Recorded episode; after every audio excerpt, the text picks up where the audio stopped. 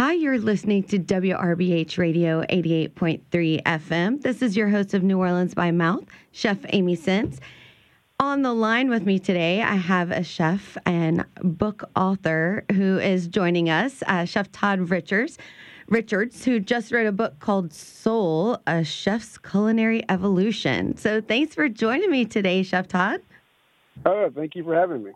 Well, so I have to tell my listeners that when I got the book in the mail, I immediately fell in love just looking at the cover because collard greens are my jam. and, All right. and the cover being so green and beautiful, and uh, I couldn't wait to open the book. So why don't you tell us a little bit, um, you know, the book is called Soul, and immediately I started thinking soul, soul food, food for the soul. What were, were your thoughts with that? I, I will say uh, all of the above. Uh, when when I came up with the title Soul, I was really expressing uh, a art form of food that is traditionally cooked by African Americans or known to be cooked by African Americans that really tr- uh, translates itself into a pure or true American food. I think soul food, uh, along with Southern food, is the basis of all American cuisine. And what I really wanted to highlight in the book and highlight in, in the title is that you, there's a lot of traditional ways of cooking foods in America, but we also are part of an innovation movement where things progress and can move uh, far along. And I think you get that right away in the first chapter being collard greens, which is also my favorite uh, vegetable as well. Now, I have to ask you, as a kid, did you love collard greens or did you wait until later in life to embrace them? The, you know, the food I hated as a kid was Brussels sprouts. I love them now, but collard greens was, you know, really part of the the the way of growing up. There there wasn't a week or a holiday or anything like that in which we did not have collard greens. And even if you didn't like them, your mama probably made you sit at the table until you finished eating them. well, well, I think the way that our family, they were always good, so it really didn't really didn't matter. You know, you always ate them. Well, so, you know, when I think about, um, you know, when you said a pure, true American food, and, mm-hmm. you know, when we think Southern food, when we think Cajun and Creole food, when we think all these regional cuisines, you know, they're all rooted in, you know, flavors and and family tradition, but also things that have come to us, ingredients that have come from other places, other people's family traditions that have come from other places. And uh, I, I just loved how you said, you know, it's, it's, you know, the basis of some of our cuisines. So talk a little bit about when you think about, you know, soul food and how it's defined, like what cultures and flavors are are incorporated into that? Immediately when I think of soul food, of course, I, you know, I think of West African um, heritage and, and, and understanding that, that coast and how things are prepared and how they translate to the South. One one interesting term that I, I really love uh, exploring when we're talking about soul food and Southern food, that there is no cuisine in America called Northern food, right? Yes. I mean, that's, that's an oddity. So we're really talking about a time, place, and, and ingredients that are migratory across the country. If you look at Southern food and soul food uh, in the South, there's no term soul food in the South. By the way, most people think that there is, but there is no term for that. It, it, that's a northern term. And when you get to New York, you have one set of soul food. You get to Chicago, it gets a little bit different. And you get to the West Coast. West Coast soul food has more Latin and Asian influence in it than it necessarily does have Southern influence in it. So we're talking about, again, a cuisine that spreads across the country that is really rooted in West African traditions. And when you say West Africa, I know here in New Orleans, um, particularly the flavors of, of Senegal and Gambia were kind of the basis. Uh, whenever we're looking at the country as a whole, you know, are there certain areas that are that you say this is the region that is focused on these particular flavors or these particular areas? Well, I look at it from uh, a, a, a, you know, when you start, you know, explaining the whole coast of Africa, it can be a, a, a daunting task for most people to understand. So I kind of explain it in the terms of my family. My my father's family came out of the Louisiana area. My mom's family came out of Alabama through North Carolina, through Ohio, and, and, and they both met in Chicago. And when you look at things like rice, um, where my mom would put butter in the water when she cooked rice, and my dad would never put butter in the water when he cooked rice. And so we, we're talking about, you know, a, a area of something as simple as rice, where you have such a fierce debate in our household because my dad will only make his rice for his red beans and rice. He would not allow my mom to make it. That we're saying that if you look at, you know, the, the coast of West Africa, that there's so many, you know, people along that coast that you're picking up so many traditions. That's really how we interpret them in our family. That makes it such an American story. Well, so how do we know, you know, when we're, we have family members coming from different places and settling in places, you know, it's really easy for those of us who, you know, are fortunate to live in places that these cuisines kind of started to evolve to judge other places. Right. So, right. So what are the rules? Like, who's right, your mom or your dad? How? Well, you know, what are the rules? That's a good question. Um, well, rice was used in our household for many different purposes. So, rice could have been for cereal in the morning. Uh, it could have been used just as a dish of buttered rice with black pepper. Uh, it could be used in fried rice. Uh, it was used in many different ways. So, it depends on who was actually preparing the meal, how the rice was prepared. Uh, my dad was more of a traditionalist. My mom was more of innovative and modernist in her cooking. So I had the best of both worlds, and that's how I can tell the story of that juxtapose between buttered, you know, watered rice and just regular watered rice. Well, and you know, when you when you said earlier on, you said, you know, it's about tradition and innovation, and I, you know, that it really goes back to the roots of your family, I guess. My family is, uh, I mean, every single birthday, holiday, Christmas, um, uh, bar mitzvah, I don't care what it was, it was always at our house. And and just the cooking that went on in that house um, was unbelievable. And, and if you look at the book, probably in um, the first page on the cover, there's me holding a birthday cake. And it was my birthday. However, I had like, you know, a couple aunts, a few cousins on there. My great-grandparents were celebrating their sixty-first anniversary. So you can imagine that having this size of a family, how many people we will be cooking for at this one time. So it, it was never a given time that we wouldn't have seventy-five or eighty people at the house during the summertime where we were barbecuing and things like that. Well, is that what instilled your love of food and your desire to cook? I always... The, the love of cooking is really how we bring people closer together. And and I just know that for my family, uh, that when we, you know, started spreading our wings and moving farther apart, the less time we cooked together, the less time we spent together.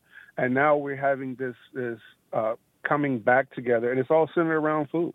It's centered around the book. You know, we did the book launch in Chicago. I, you know, I've had some family members I haven't seen in twenty years that came through, and we're talking about food again, and who's going to host Christmas, and who's going to host those things, and really how we bring, you know, us back to the center. It's always been a responsibility of food and beverage, even in professional settings, to bring people closer back to the center, and that's what food did for my family. It was the centering point where we all gathered. Well, are you finding that families are, you know, for a while, I feel like we were really crazy. We were really busy. We were all focused on our technology. Are you finding that now families are starting to say, hey, we need to spend more face time together? And food's the I way to do that it. People are understanding that also that delicious food is a requirement to, to be happy. And when you have something that delicious and you share it with someone else, it brings for a happy environment. If you go to a restaurant where you see a lot of people breaking up in the restaurant, the food's probably not that good, you know? You know, it's really just like, why would you break up with somebody with a delicious plate of fried chicken in front of you or, or you know, nice slice of pie? I marry somebody with a plate of fried chicken. Right, right. So that just doesn't happen. So it, it's a requirement that food is delicious, especially in our household. And you, that, you know, during that time period as a kid, you know, people will bring dishes over, and if they weren't delicious, they weren't invited back, you know. Or you can come back, but don't bring anything, or, or, or stop at the store and pick up a bottle of whiskey or something, but do not bring any, you know, undelicious food to our house. And, and that's what people are doing. They're actually just centering themselves around delicious food and looking for ways to share their stories uh, with each other. And I totally agree with that. And I look back, you know, at my childhood and I, my whole life, and you go, there are dishes that evoke so much memory, whether it was a good time or a bad time. You remember how important, you know, for my family, a, a sauce piquant is, or, you know, a gumbo, or something that you go, this is what we have together when we celebrate. And it starts to kind of be like when you grow up and you have your own family, you, those foods are still our celebratory foods. Are there things that you look back in your childhood and you say, there, life was not complete without this at a meal? I, I will say that my background is in fine dining. Uh, you know, you know Ritz-Carlton's, Four Seasons, ran a five-diamond restaurant, uh, one of forty-two in the world for five years. There's nothing that still brings me closer to home than barbecue. It was the time in which I could stand next to my dad as a four or five-year-old and help him in the kitchen and learn things that people take for granted now.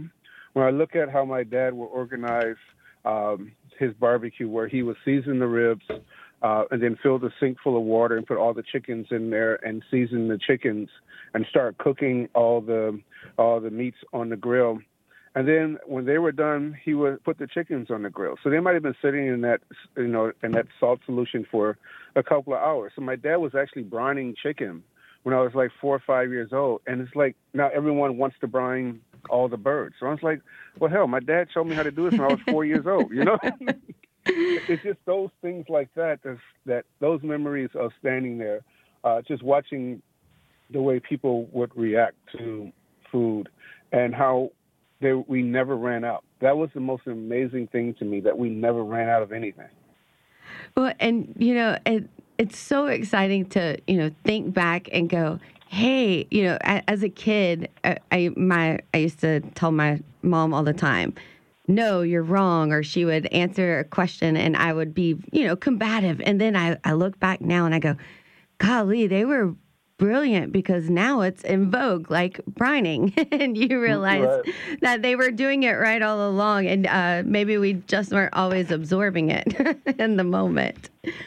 Well, so Chef, I'm looking, I'm flipping through the book, and it is just absolutely gorgeous. And, you know, I'm, as I look at the recipes, I see what you mean about that combination of tradition and innovation, because some people might think that, you know, you have to be a purist and you have to stay to certain flavors. But I got all excited when I saw that there's like a collard green ramen, and then you have things, um, you know, other things like salmon croquettes. And we would say, well, salmon's really, you don't catch that below I ten.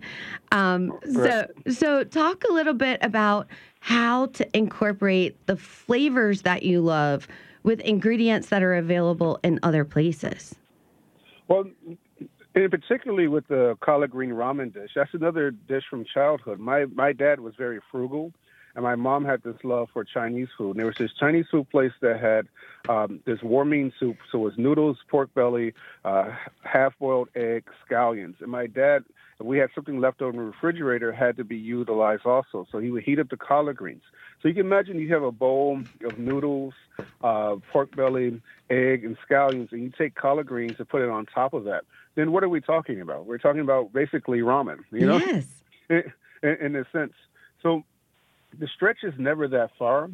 And then also, when you look at something like fried chicken, fried chicken is the most universal food in the world. Every culture has it. Everyone does it.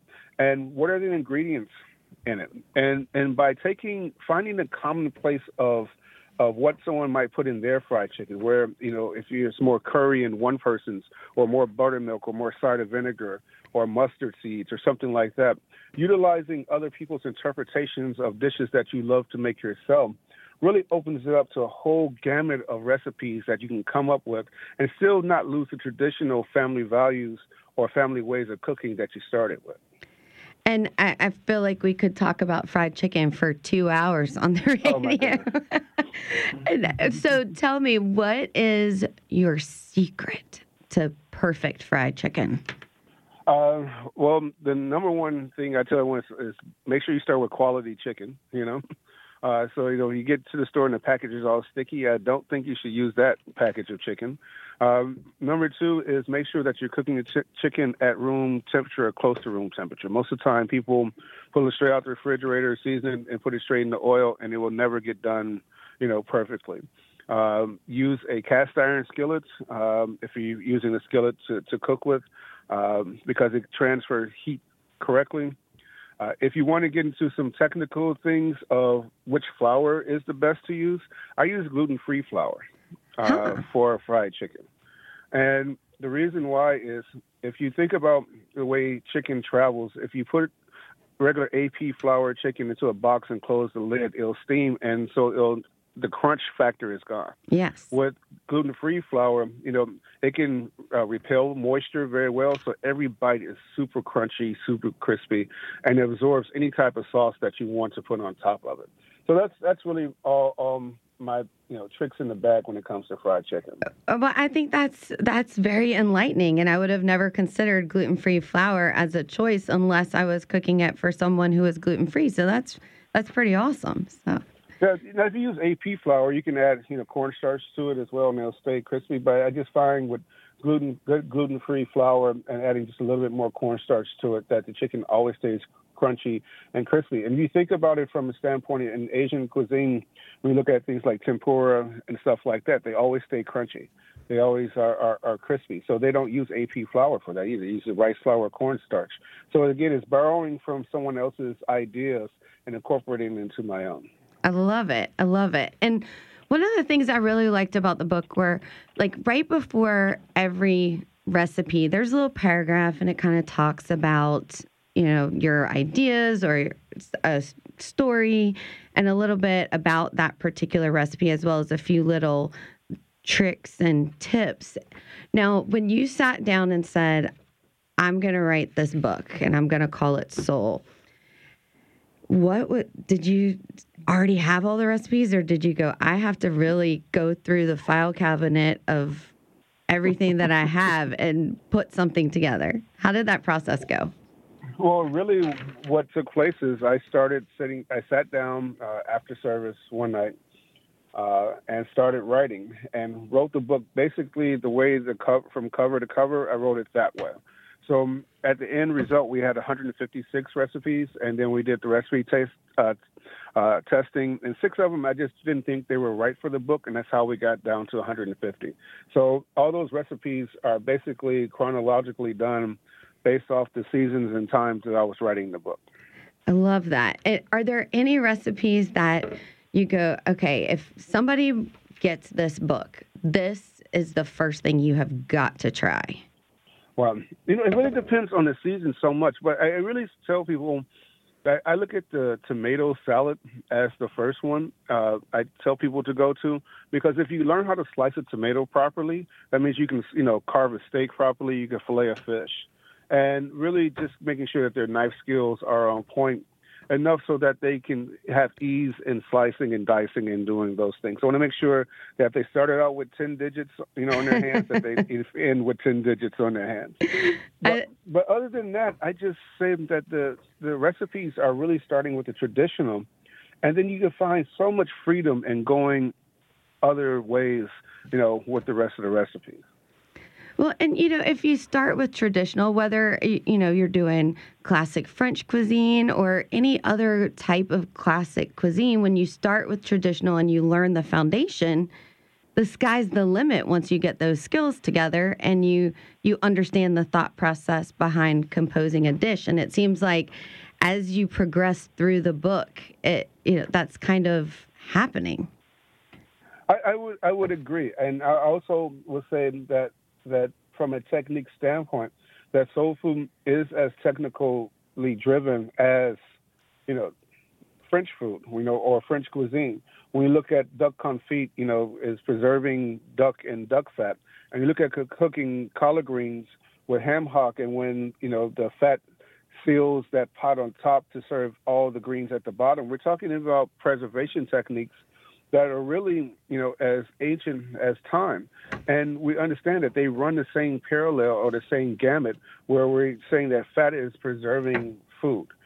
So then you take a lot of the mystique of soul food out of it because it's, it's the same technique across the board.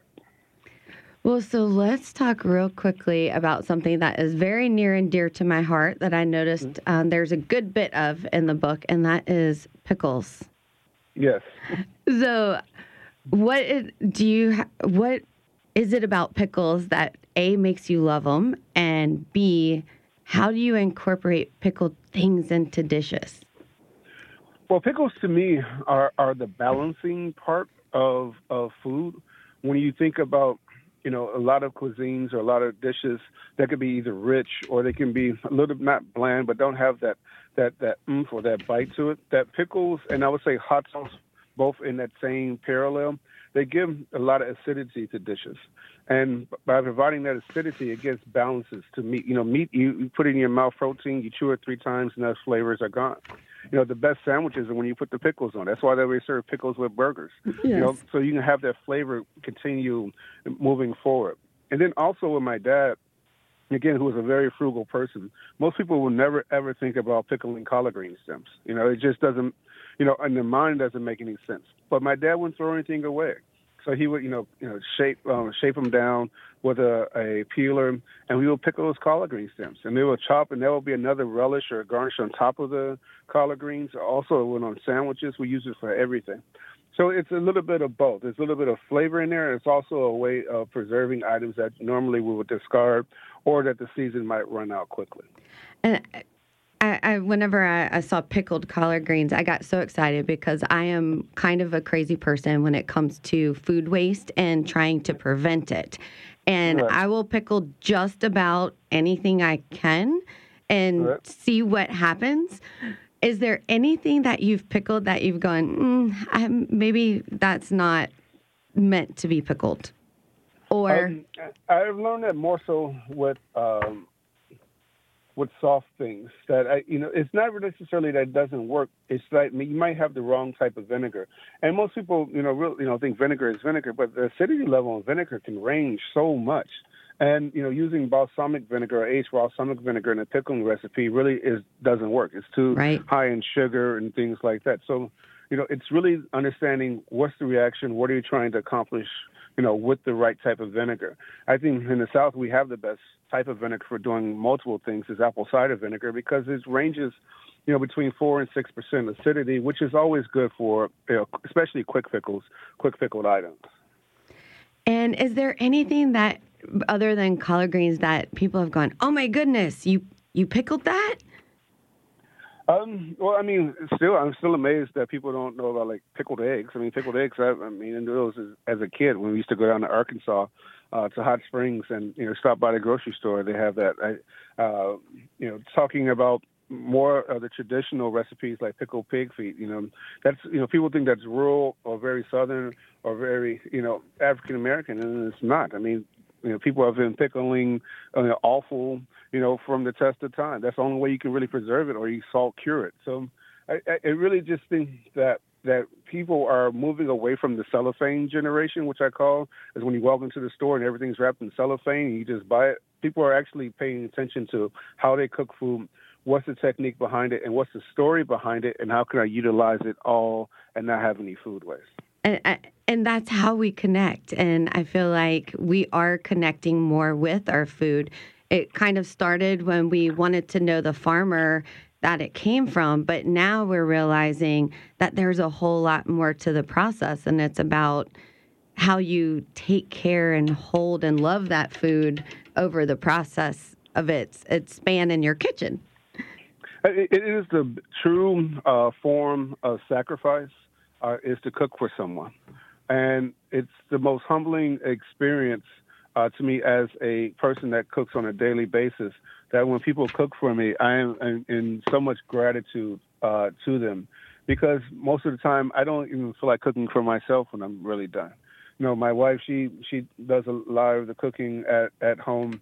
Um, you know, when I go to people's houses, they always, you know, ask me, hey, what do you want? You know, and it's such a, a humbling experience to see the commitment of people having uh, to delicious food right now.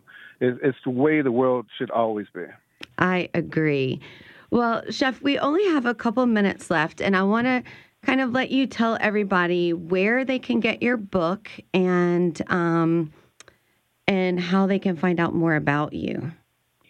I'm a big supporter of local bookstores. I think any bookstore that carries a large selection of cookbooks is great, but also because we live in an internet generation, they can pick up the book at Barnes and Noble, uh, of course, Amazon, of course, or wherever books are sold. Awesome. And Chef Todd, if they want to come eat some of your food that you cook, where can they find you? I am uh, fortunate to be, if you're traveling in Concourse E at One Flew South in Atlanta, uh, Hartsfield Airport, Concourse D with Chicken and Beer, and Richard's Southern Fried, which is located in Krog Street Market in the center of Atlanta. Awesome. Well, thank you so much for joining me today. I really appreciate your time. For our listeners out there, uh, we've been talking to Todd Richards, who is the a chef and author of Soul, A Chef's Culinary Evolution, and one hundred fifty recipes. So go out there, go to your local bookstore here in New Orleans, get a copy, and start on page one and work your way through. You've been listening to W R B H Radio eighty-eight point three F M. This is your host of New Orleans by Mouth, Chef Amy Sims. Until next time, ciao.